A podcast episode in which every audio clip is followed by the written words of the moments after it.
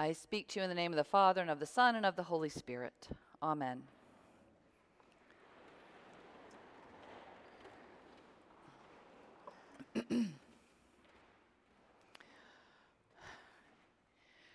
Newly ordained priests can be dangerous, for they have all kinds of ideas.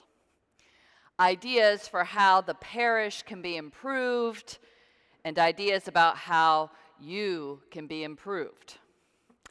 And I confess I was that priest. I had all kinds of ideas when I served in Warwick, New York. Warwick is a sleepy, charming village set in the midst of bucolic apple orchards and horse farms. Though only 45 minutes from Manhattan, we had no direct train line and a few mountains between us and the city. So we were like a little Shangri La. You had to search for us. The village is filled with small shops, neighbors who all know one another, and lots of community events, including an apple fest every fall, for which the good church, church folks spent weeks cooking down apples to make enough apple butter to sell to the nearly 30,000 people who descended on the tiny village for that festival weekend. It was a picture postcard. It is a picture postcard of a village. It was a very comfortable life. But it didn't leave much room for a new priest who had ideas about how she should help her people be better at following the gospel. Who in that beautiful village needed our help? Finally, the priest struck upon it. We had a thrift store as part of the parish, open Wednesdays and Saturdays. It was a beautifully curated shop offering upscale clothes and home goods at a low price. People lined up outside before we opened in order to get first crack at new inventory. So, thought the priest, why not offer a community breakfast one Saturday a month? a chance to be hospitable, and surely there were people who came to the thrift store who needed our help the lonely, the elderly, farmers struggling to make ends meet, and undocumented farm workers paid too little by struggling farmers.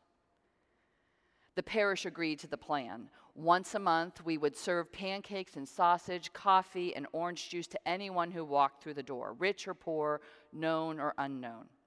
And we would be full on gospel followers, humbly serving all who entered, serving them at table, clearing dishes for our guests. We, the privileged, blessed church folk, would do good unto others. Early on, we had small crowds as the word hadn't yet gotten out, so some of the cooks would sit down to eat with the guests, and that seemed fine and neighborly. But later, some of our guests would try to offer donations for the breakfast, or they would offer to bust their own plates, or would offer to help in the kitchen. But that wasn't part of the plan. We were there to serve them.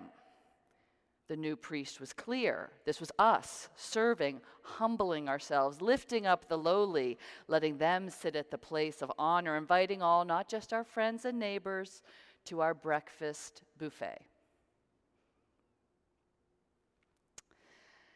It was a lovely thing to see the parish hall fill up with older people from the village who were often lonely and young families speaking Spanish and the awkward who didn't get out much to socialize. But we, well, to be honest, I had missed the poetry of this parable. In the hurry to do good, to follow Jesus, to help my people be better disciples, I had turned this and other scripture into a set of instructions, a list of to dos handed to the righteous, rather than a vision meant for all of us.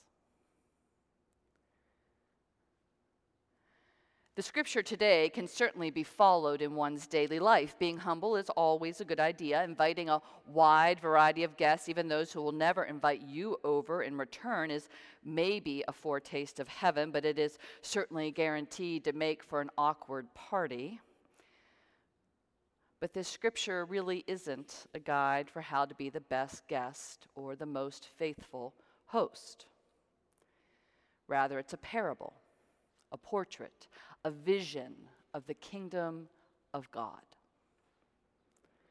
Just a few days before the events of today's gospel, Jesus had set his face towards Jerusalem. He knew he was walking towards his own death, and yet all he can talk about in this chapter and the next are parties.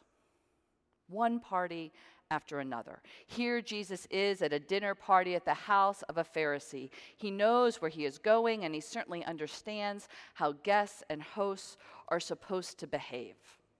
Now, he and the Pharisees sometimes got along, sometimes didn't. It was pretty complicated. But Jesus accepted this invitation and then set about quickly offending every single person there. First, in the section of the gospel we didn't read today, Jesus heals a man with dropsy, swollen joints. Now, there's nothing wrong with healing someone, obviously, but it's a little weird to do it in the middle of a dinner party. Surely he could have done this privately or at another time. The Sabbath would have been over in a couple hours. And then Jesus chastises the guests. Don't be pushy, he warns. Go to the lowest place and wait to be called up. Now, this isn't bad advice on the face of it, though. Imagine the consequences if everyone followed it.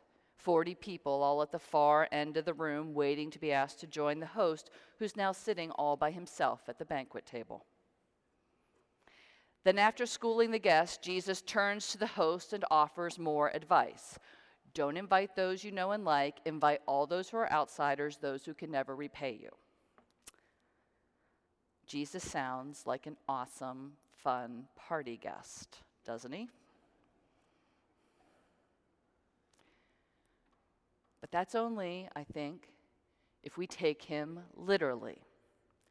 For Jesus isn't trying so much to be Emily Post here, rather, he's showing all of us the kingdom of God. Right after this, he'll tell a parable of the great banquet where the host insists that he will have a full house at his banquet, even if that means inviting everybody the poor, the outsiders, those who never get invited to parties. In the next chapter, Jesus tells parable after parable about parties thrown whenever the lost, a sheep, a coin, a prodigal son, whenever the lost are found.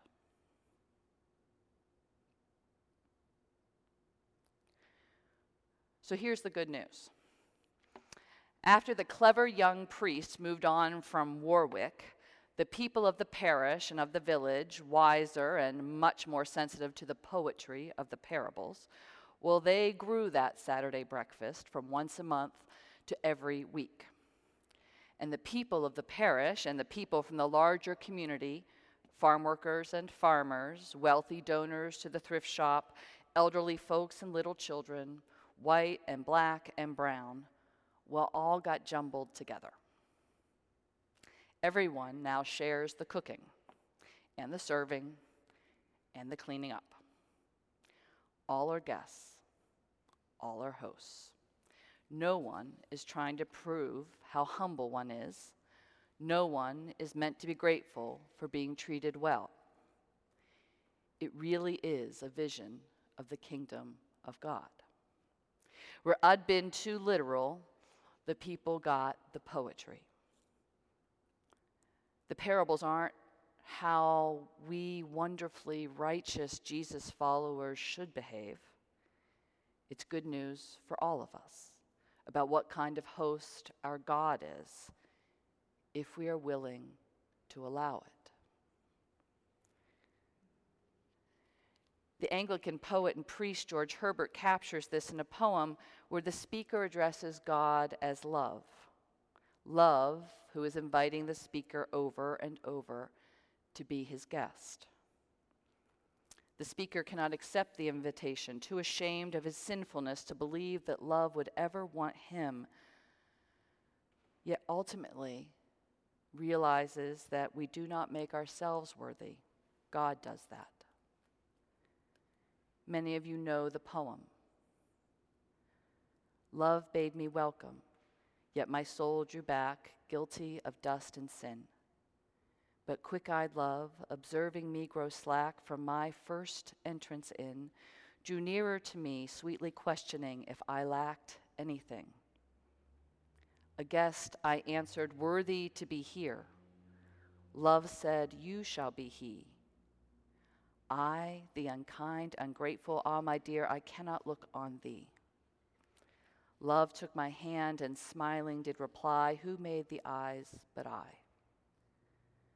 Truth, Lord, but I have marred them. Let my shame go where it doth deserve. And know you not, says love, who bore the blame? My dear, then I will serve. You must sit down, says love, and taste my meat. So I did sit and eat. You must sit down, says love, and taste my meat. So I did sit and eat.